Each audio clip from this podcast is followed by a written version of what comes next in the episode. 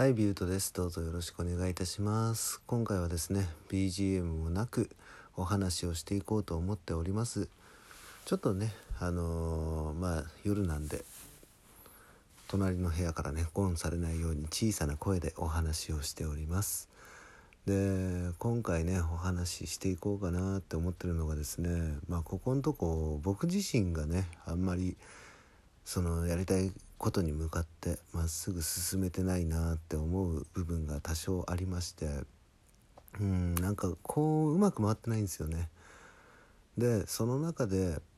ふと思ったことをね少しお話をしていければなと思ってるんですけどもまずですね、えー、まあ、最近その仕事をやる上ででもちょっと僕自身のウエイトっていうものがすごく重くなってきちゃったんですよねその仕事のウエイト。うん、業務のウエイトがちょっと重くなってきちゃってなかなかね時間を取れないっていうことが起きてるんですよ。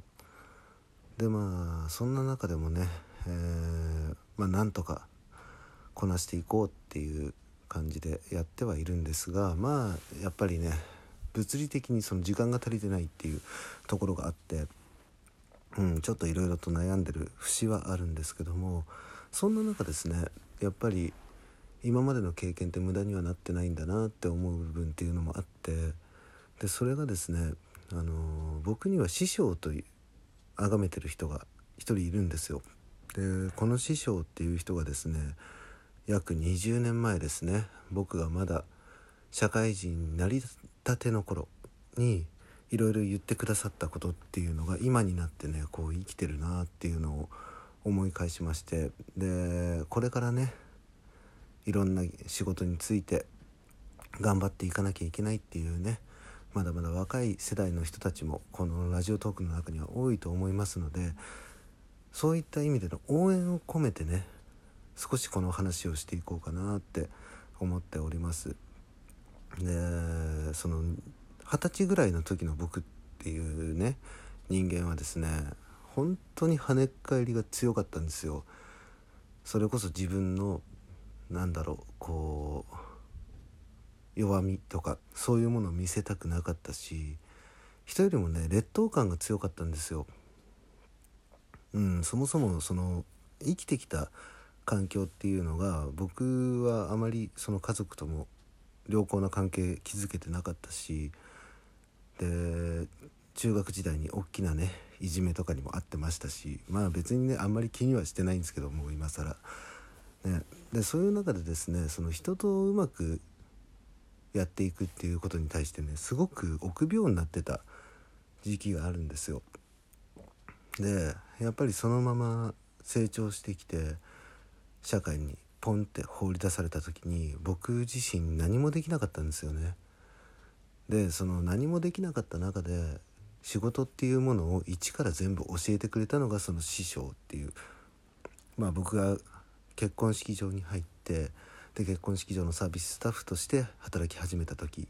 その頃からずっと目をかけてくれていろんなことを言ってくださった師匠がいるんですよ。でそのね師匠の言葉っていうのが今もやっぱり強烈に残ってるんですよね。そうあの例えば「逆境は楽しめ」とか、ね、この言葉っていうのは結構今も僕の中に強く響いていてその劣勢に立たされた時っていうのが自分にとってのチャンスなんだとじゃあその劣勢をどうやって跳ねのけるかってそれを一生懸命に考えろっていうことなんですよね。で一生懸命にやった上でその劣勢を跳ね返した時に自分の評価っていうのは上がるよってそういうことを教えてくれた人なんですよ。まあこんなにね優しい言い方はしてないんですけどあの僕の師匠ものすごく口が悪かったんでね。でまあそれとかあと他にはですねこれもね僕がずっとその師匠の教えに倣って守ってることなんですけどバカが一生懸命にやらないでどうやってまともなやつと戦うんだっていうことを言ってくださったんですよ。ね、僕自身その仕事をやる上でのセンスとか知識とか、ね、天才ではないんですよ。全然。ただの凡人なんで。でいやただの凡人っていうよりも本当に仕事ができなかった人間なんで僕は、ね、その中で頭が悪いし、ね、自分で全然成果が出せないって思ってることこれをどうやって跳ねのけていくかって考えたら人よりもやるしかないんだなっていうのを僕はねその師匠から教えてもらったんですよ。まあ言ってることはね結構ひどいと思うんですよね。バカが一生懸命やらないでまともな人とどうやって争っていくんだってそれはねでも確かにその通りで自分がねあの優秀な人間だって思ってるうちっていうのは実際何の成果も出せないんですよ。これは僕経験上で思ってるんですけどその僕自身がねすごいできない仕事ができない人間だったんでそっからねあの誰よりもそれこそ休みの時間まで割いて一生懸命やってたんですよ。まああのそこまでやる必要はないんですけどね。あのやれる範囲でいいとは思うんですけどただそうやってね自分がちょっとでもできることが一つ増えていくっていうこれがねあの僕にとってすごい自己肯定感につながってきたものだと思うんですよね。一生懸命やって知識も蓄えて実際それを生かす場所があってそうやってやってる中で自分ができることが一つずつ増えていく。これはね自分にとってのすごい喜びだと思うんですよね。なんか達成感みたいなものなんですよ。これがねモテるのとモテないのとでは結構大きな差が、ね、人生の幸福度っていうところに考えてみれば大きな差がね生まれてくると思うんですよ。うん、だからねあの師匠の言ってくださったその言葉っていうのは決してね無駄にはなってないんですよ。ね20年経った今でも覚えてんですよ。ねこれすごいことですよね。であのこれから先にねあの一生懸命いろんなことをやっていかなきゃいけないという皆さんに対してですね僕が言えることっていうのはこれはねあの師匠からの教えでもあるんですけどあの人のことを考えましょうっていうところなんですよ。まあ昔ね昔というかこの配信の中ででも言ってるんですけども最終的にあの人が幸福感を得られるのは貢献した時なんですよ。ね、その四大欲求っていうものが人間にはありましてまず生存欲求生きていられるかどうか生殖欲求自分の子孫を残していけるかどうかその先に成長欲求で自分がより高みに目指していけるかどうか。で最終的にはその最後の貢献欲求。でこの貢献欲求っていう誰かの役に立てるっていうところに着眼点を当てて日々生活を送っていると自分の幸福度っていうのは高くなるんですよっていう。まあこれはもちろん脳科学的なところでも検証されてる部分でもありますし何よりね実体験として周りの人が喜んでくれるっていうのは単純に嬉しくないですか？そう自分が一生懸命やった結果周りの人たちが喜んでくれるってこれすごいことだと思うんですよ。そうだから着眼点を当てるのであれば自分のやり方とかこだわりとか、ね、プライドとかそういうものよりも最終的に自分が取った行動によって誰が喜んでくれるのか、ね、誰を喜ばせたいのかってそこに着眼点を当てることによって自分の成長につながってくるんですよっていうことを僕は伝えたいなと思っております。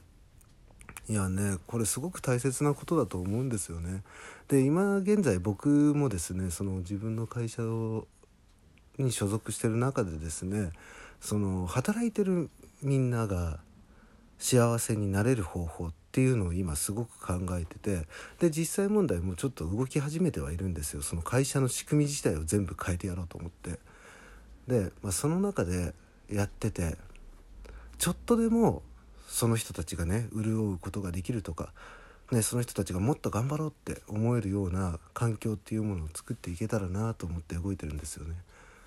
で僕の案件自体もそうなんですけどその僕の案件っていうのがその新しい店舗をゼロベースから作っていくっていう仕事をやってるんですけどでその中でねあのこれからオーナーさんになるクライアントさんですよね方とかにこう喜んでもらえるようなでその作り方っていうものを日々考えながらねやってたりするんですよ。でこれってどんな仕事でも同じだと思ってて最終的にその自分が取る行動の先に人がいるんだよっていうことをちゃんと理解することによって自分のねその貢献欲求っていうものを満たしていける承認欲求を満たしていけるっていう状態につながってくると思うので最終的に考える場所はあくまでもその自分が扱ってる商品の先にいる人こういう人たちの満足度を上げていかなければ自分の幸福感につながっていかないですよっていうお話をね今回はさせていただきました、えー、夜遅くの配信に関わらず聞いてくださった皆さんありがとうございます、ね、また明日から僕も仕事がありますので一生懸命頑張っていきたいと思います。ね、あくまでもその自分の人生を豊かにできるのは自分なので、ね、その上で周りにね自分の大切な人たちがたくさんいてくれるっていうその環境をねうまく作っていけたらいいなと僕自身も思ってますし皆さんにもねそういう風な幸せな形に、ね、なっていってほしいなと思って今回の配信撮らせていただきました、ね、お付き合いいただきましてありがとうございますそれではですねまたいつかまたこういう配信を撮るとは思いますのでその時はねお時間があればお聴きくださいませ。ということでビュートでした。バイバイ。